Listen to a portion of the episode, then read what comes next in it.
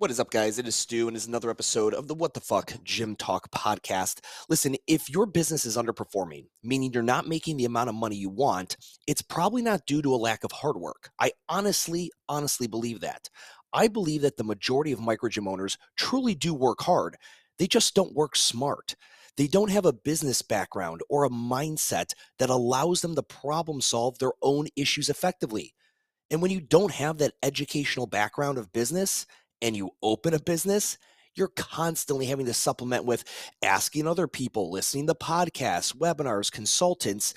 That's why I created Micro Gym University. It's the only online business school for micro gym owners. It's not a system, it's not a 12 part course that you have to follow step by step in order for it to work. It's a collection of all the best business strategies, tactics, and principles to upgrade your business IQ and turn you into a self reliant owner. There's over 75 hours of courses that cover everything from client acquisition systems to branding to HR management and compensation plans. And listen, I've made it super easy. It's $50 a month. Cancel any damn time you want. Go ahead and binge the whole damn thing in one month and never pay me another dime. I don't care. My effort with MGU is to ensure more owners are doing hard work done smart. Because to win at this game, hard work is no longer the variable of success. It has to be competent and strategic smart work if you want to get out of your micro gym what it's capable of producing. Grab the link in my Instagram bio and get enrolled. What is up, guys? It is Stu. It is another episode of the What the Fuck Gym Talk podcast. I Had a conversation today. This is one that I'm having um, I'm having far too often in 2021. It made a lot of sense in 2020. I was hopeful that I'd have less of them. Anyway, they're they're sales conversations, and they're they're people selling the gym, and I, you know. Some of them are like, you know, they've got other opportunities maybe, and some of them are just like, eh, it's just time to move on though we all know it wouldn't be time to move on if things weren't shit. And again, some of that is it was shit beforehand. The business wasn't doing great, and it just COVID just kind of really put an exclamation on it. And you know, unfortunately, a lot some of it is COVID. Some of it's you know they were doing good, like you know they profitable, whatever. And obviously, COVID uh, has fucked that up. So here's how we here here's my thoughts on this. I just want to I want to spit some advice to anybody who's ever thinking of selling the business. Okay. Um, I, I have a, a, there's one of my courses inside of MGU is exiting the business where I talk about the EBITDA method of doing evaluation and all that, which is the method I recommend if you have to go to a conventional lender or a private lender and you have to show some numbers, okay? But the reality of most of these micro gym transactions of the independent variety, right, an independently owned micro gym, is that um, that's, that's just not how it's gonna go. And, and let's let's talk about this when, if you want to sell your micro gym out of distress, you're in a bad situation, you want to get out, or you want to sell your micro gym just because you, you choose to, okay, of your own validity for whatever reason, here's my first question when you when we get on that call. Who are you going to sell to? Who is the avatar customer for this? And the the answer, what it ultimately comes down to, it's either A, a current employee or member or somebody within one degree of separation of you within your ecosystem. Okay? Someone who knows you, they're familiar with the business, they are looking for their own career change, or maybe they're currently in the fitness industry, they want to get into it, or a coach who wants to, you know, is young and green and thinks, you know, oh, I could totally, I could do this better. And that's option one.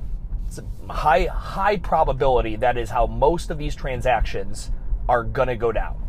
All right, I'm going to tell you why in a second. Option two is you're going to have a someone like who's more interested in it from a business investment standpoint. Like, let's say Stu moved to Denver, Colorado, and I uh, I want to invest. I'm going to invest in uh, two to three. I'm going to I don't know. Let's say three different micro gyms. I don't really know which one's going to do well and I know I can get them at low prices right now. So I'm going instead of putting all my eggs in one basket, I'm going to spread spread it out, and I'm going to hedge my bets, and I'm going to buy three different models that are that are pretty unique. Okay, so those are your two people. Like I don't know what the other third category is. Like Equinox isn't going to buy your fucking thing. Gold's Gym isn't buying it. You're not going to have another entity like fitness, successful chain, whatever, buy your your fucking micro gym. It's just not realistic. Like some of you guys, like the 0.001% might pull that off. Jason Khalipa could sell his NC Fit empire at some point. Alchemy 365, and that's that's that's their model. You know, originally when they opened up in two different markets was to one day sell. So some of these guys, Metabolic 100% is an amazing opportunity. Though with their rapid franchise growth, um, I think they're gonna they're gonna ride it out for a while. But some organizations, but for the average micro gym, uh, independently owned, I don't care if you have one, two, three locations, you're probably not selling to a uh, another successful fitness entity. So that means one of your coaches or a member, uh, or it means a not like a business, a fitness business investor, someone who knows what you've got isn't awesome, isn't like gonna blow their socks off, but they've been there, done that, they've done this before, and they know they can get this for a, you know for um, you know we can say pennies on the dollar. That's probably a gross exaggeration, but for a lower market value price in you know this post-COVID scenario. All right. So, with that being said, if those are your two people, now let's think about okay, cool, those are my avatars, Stu, my two potentials. Where are they going to get the money?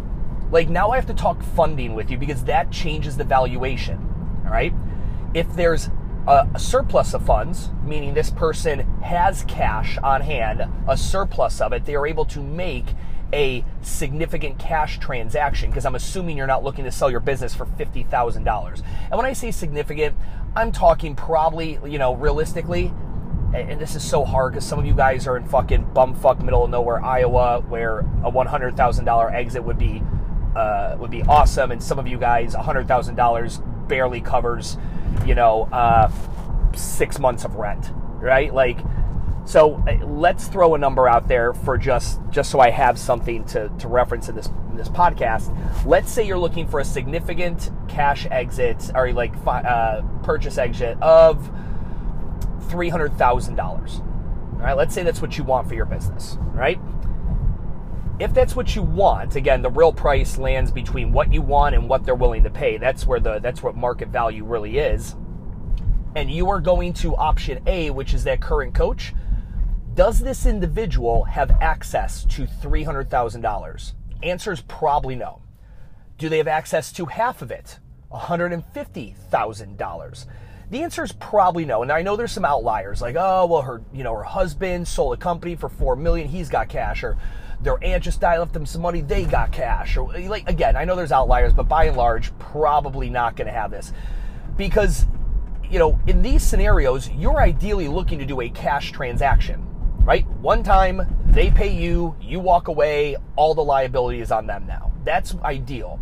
What a lot of you get into because the buyer does not have that cash up front, you get into an owner financed scenario.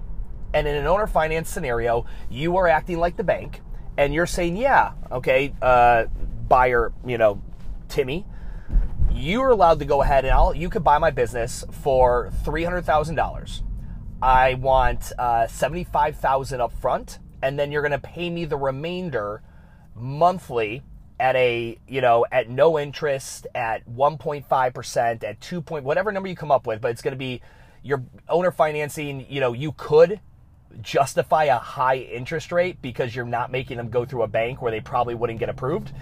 Um, but again, you're you're talking with Pete, you're selling it to a coach like, what? You pay your coach forty thousand dollars, and they're going to be able to afford a three hundred thousand dollar gym? Like, no. So most gym owners get stuck in this position where they can't even leverage the fact that they're doing owner financed and charge a higher vig on that fucking money. So they end up doing like, well, no interest because we're buddies, like, or something like that, or 1.2% interest. Um, a- anyway, it, so with that being said, where are they going to get this money? They don't have it. So where is it going to come from if it's a coach? You haven't paid them enough to probably fucking for them to have this. You know, it's not saved up. So where do they get it? That means they have to go to a conventional lending source. Right? This could be anything from a bank to some hard money lender who's going to take their fucking kneecaps out with a baseball bat if they miss a payment. Now, if they go to a bank and I'm this podcast is being recorded on January uh, 13th, 2022. And I'm here to tell you right now banks, they're not really too eager to loan to a micro gym right now. I know it's crazy. I had someone literally like, uh, they were up in arms. They're like, I don't understand. They'll go, and I've made this statement. I've, I've, I've actually used this with another client. I've told the story maybe on podcast, but you know they'll uh, they'll give a two hundred fifty thousand dollars student loan, but I can't get a hundred thousand dollars for a business. Like, yeah, I get it, but you're buying the shittiest business possible right now. Like, if you went to a bank in twenty oh or twenty or twenty uh, 2018, 2017, 2016, 2019, you and you were going to buy this gym for three hundred thousand dollars in this hypothetical scenario, you probably got funded guess what? You're not right now because gyms fucking suck. I know Chris Cooper's got his fucking book out, like, and I think he just timed it up wrong. I think he probably wrote it two years ago, and then just the publishing was like, shit, well, I gotta publish this thing.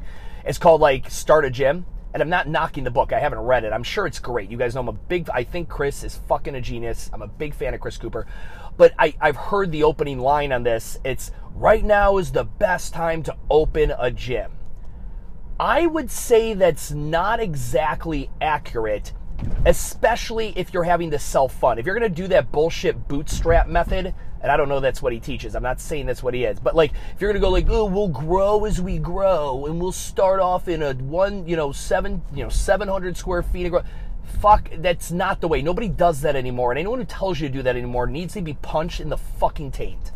Do not listen to whatever fuck tells you to do that. So right right now is a tough time for any conventional lender or anyone who's going to lend money to give it to someone who's going to open a fucking gym. Now, a lot of you guys like, well, I'm seeing a bunch of gyms open up. I know Metabolics opened up a ton. There's still F45s popping up. Those are proven concepts, kids. You're not. You're a one off. You're a nobody. You have no reputation. You have nothing to speak to to the bank. All right? Now, if this business was doing so well, it had a 25% profit margin, it was generating $35,000 a month, then this owner probably wouldn't be selling anyway. So this is probably an asset, a business that isn't killing it. So why would a conventional bank who literally fucking, you know, underwrites bad like underwrites good risk, like good returns for them, why they may not fund this thing, especially if your valuation's high, like $300,000 you know, for a business making less than $40,000 a month, I don't, I, you know, that underwriter might have a hard time. Right? At a profit margin of nine, that underwriter's going to have a hard time seeing, you know, the debt service ratio covered. Here's my thing. If you want to exit the business, you want to sell it, you determine the avatar, and then you have to play with where's that funding coming from? Am I funding it? Is the bank funding it?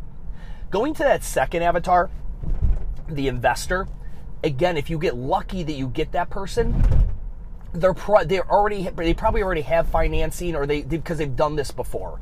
This is super rare. Like I've I, am very few scenarios have I ever heard of a you know an, an investor who just goes and buys failing micro gyms of our variety.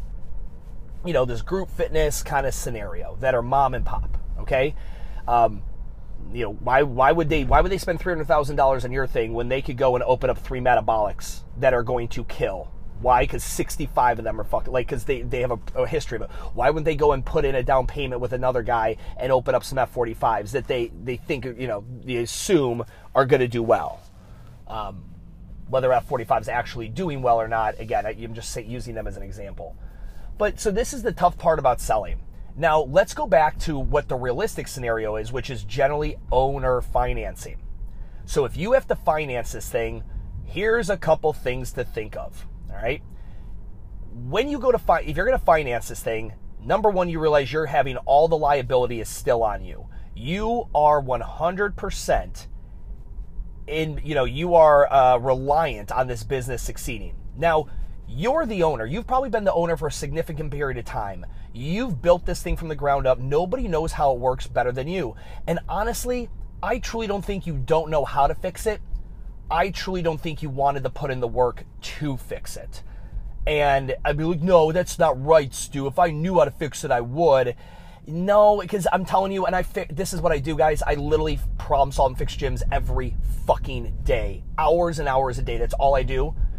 The the solutions are always the simple ones, and I, you know, rarely is a solution so like, oh my god, I never thought of that. Like when we talk the big picture stuff, the nuance, the micro, yeah, I, you know blow people away with good ideas like that. But but at, the, at a scalable level, like I need more members. That is an easy problem to fix. You're not doing the nine small things that get more members. That's that's what it is. So, in with that being said, if you are going to be 100% relying on them who have maybe never owned a business before, going and growing and you know your fucking thing, then you you need to have a PG here, here, and here's what a PG, a personal guarantee. You need to make them sign a personal guarantee for the term of the note, of the loan, saying that, hey, if we do not pay it back, we're still on the hook. And I know like, oh, that, that I don't know, that's kind of rough. This is business, fuckface. You're selling your business.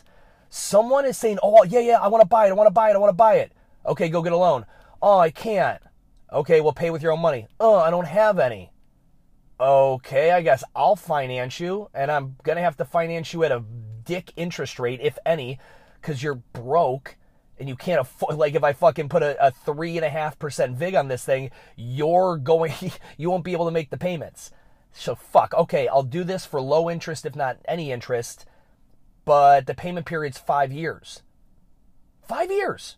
Five years for someone to take a, a semi successful, low, you know, not really successful business and make it fucking work. Okay. The, you know what the likelihood is of their success? Could be high, could be low. I don't know. I don't know the scenario. I don't know the people. All I know is it's somewhere in between kind of high and kind of low. It's somewhere there in the middle. So yeah, put a personal guarantee on it. Like a lot of you guys have had to sign personal guarantees on on loans. That way these people are not ins are not loan well loans and leases. That way, they're not insulated by their LLC. Everyone knows that you formulate an LLC, a limited liability company, so that you, your person, like Stuart Brower, can bow out and back out, and the LLC can get hit, and I'm not personally liable unless I sign a personal guarantee. So, and you could do something cool. Like I've constructed waterfall PGs where the percentage of the PG goes down over the years that they make successful payments and blah, blah, blah, blah. There, there's all that kind of shit you could do. But these like these are the thoughts. If you're thinking of selling your business your brain if it's not going in these directions like you're not thinking this stuff like if this podcast was like oh shit man he made some good points. I didn't even think about that. Shoot me a dm let's get on a fucking call because you're about to fuck this up and i can fix that within an hour's phone call. So guys um, thank you for listening. I hope you have a great day. And until i talk to you in the next podcast have a great fucking day